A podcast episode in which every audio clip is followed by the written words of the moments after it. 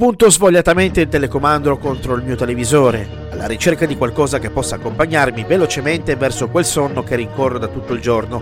ma che al momento utile si fa desiderare più di una bella donna. Mi insinuo sibillino tra i programmi che hanno velleità di scoprire ricatti e drizzare torti di ogni genere nella Repubblica dell'Insolvenza, repliche di vecchi telefilm, film dalle trame impossibili e programmi dove l'unica cosa che conta è il livello massimo raggiunto dalle grida di chi viene chiamato come opinionista. Volendo giocare ad una sorta di roulette russa catodica, mi sento di dare ancora una possibilità al mio telecomando, un ultimo tentativo prima di dare la rivolvelata mortale al mio televisore e mandarlo così a dormire fino al giorno successivo. Finisco su un film con coprotagonista Jackie Chan, intento a combattere nel vecchio West, ed improvvisamente la mia ricerca finisce lì. Quando si parla di cinema di arti marziali, sono due le principali figure che vengono in mente, Bruce Lee e Jackie Chan. Lì ha portato una profonda e radicale rivoluzione nel cinema di arti marziali, modificandolo e segnandolo per tutta la durata della sua carriera cinematografica. Oltre ad essere attore, il primo è stato anche un grande artista marziale, fondatore dello stile di arti marziali sincretica non tradizionale chiamata Jeet Kune Do, imprenditore, grande atleta, filosofo, nonché immensa fonte di ispirazione per marzialisti ed attori che si sono voluti affermare in questo genere cinematografico. A lui si devono alcune delle più importanti innovazioni in campo marziale e cinematografico per il genere dei cosiddetti film di Kung Fu, rendendo i combattimenti decisamente più realistici e meno statici. Chan ne ha, se vogliamo, raccolto l'eredità in termini di produzione cinematografica e di fama, in pochi anni arrivata in tutto il mondo. Jackie Chan al secolo Chang Kong Sang nasce ad Hong Kong da parte di genitori di umilissime origini, rifugiati dalla guerra civile cinese padre era un cuoco in seguito impiegato presso l'ambasciata francese ad Hong Kong e sua madre una donna delle pulizie. I suoi genitori sono talmente poveri da essere costretti a chiedere i soldi in prestito agli amici per poter provvedere al sostentamento del figlio, talmente iperattivo da essere chiamato dai suoi genitori Pau Pau, ovvero Pallina, per via del fatto che rimbalzava da una parte all'altra della casa con inesauribile energia. Il piccolo Chan viene iscritto alla scuola elementare di Nang Ba, dove viene bocciato al primo anno seguito a ciò i suoi genitori lo ritirano dalla scuola. 1960 suo padre emigra in Australia a Canberra per lavorare come capocuoco presso la locale ambasciata americana, mentre il giovane Jackie viene rispedito in Cina dove si iscrive ad una scuola dell'opera di Pechino, gestita dal maestro Hu Im Wen. Gli allenamenti sono molto duri e il maestro non è molto tenero con i suoi allievi. Im Yen si rivela essere tirannico, esigendo moltissimo dai suoi allievi e spingendoli oltre i propri limiti.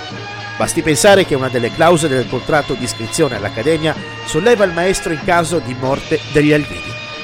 Nonostante tutto, Jackie Chan tiene duro, si allena in maniera assidua ed eccelle nelle arti acrobatiche e in quelle marziali, diventando presto uno degli allievi migliori della scuola. Proprio grazie alla sua bravura entra a far parte del gruppo delle Sette Piccole Fortune, gruppo composto da sette migliori allievi della Peking Opera School e che si esibiva in diversi spettacoli in varie parti della città. Qui avevano modo di mettere in pratica il loro talento nel campo della recitazione, del canto, del ballo, delle arti marziali e delle acrobazie. Oltre a Jackie Chan, hanno fatto parte di questo gruppo anche i futuri artisti marziali e registi Sammo Hung, famoso per diversi film di arti marziali dal piglio comico, dei quali ha curato regia e coreografie, e di Sammo Lo nel telefilm di fine anni 90 Più forte ragazzi. Wen Biao, Cory Wen e Wen Hua. Ben presto Jackie Chan diventa uno degli stuntman più bravi e richiesti degli studios dei fratelli Shaw. Grazie proprio all'aiuto di Sammo Hung, il quale ha un brevissimo ruolo nel debutto hollywoodiano di Bruce Lee, i tre dell'Operazione Drago, riesce a far ottenere anche a lui una brevissima ma importante apparizione in quello che avrebbe reso Bruce Lee una leggendaria stella di prima grandezza e il film uno dei più famosi del genere. In seguito all'improvvisa morte di Bruce Lee avvenuta nel 1973, L'industria cinematografica di film di arti marziali cinese cerca in tutti i modi di trovare l'erede del piccolo drago. Un'operazione titanica che si rivelerà a tutt'oggi infruttuosa, in quanto figura prominente ed inimitabile. Dopo aver preso parte ad alcuni film che si sono rivelati dei flop, Jackie Chan decide che è arrivato il momento di cambiare e di trovare qualcosa di nuovo per smarcarsi dall'ingombrante ombra di Lee.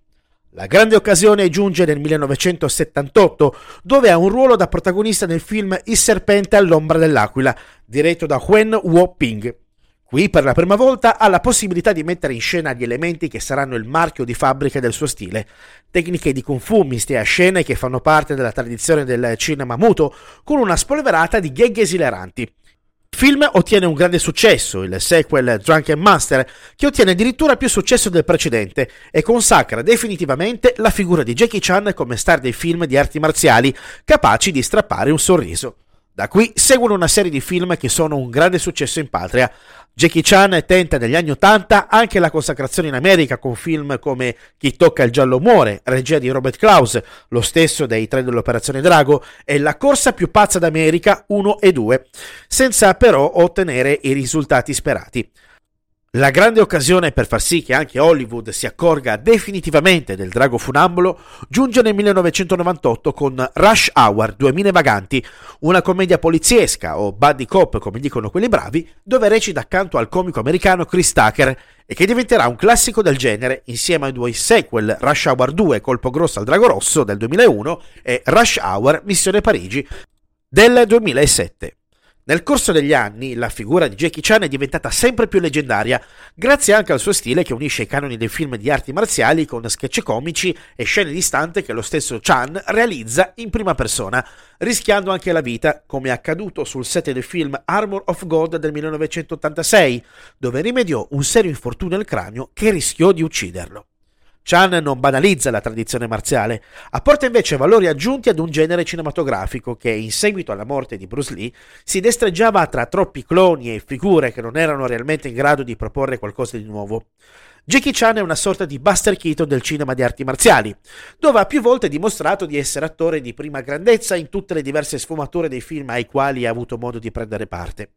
Ha lasciato e continua a lasciare il segno nella cinematografia cinese e mondiale per mezzo del suo stile unico e mai banale, che è stato riconosciuto anche dall'Academy, che nel 2017 lo ha insignito di un Oscar alla carriera.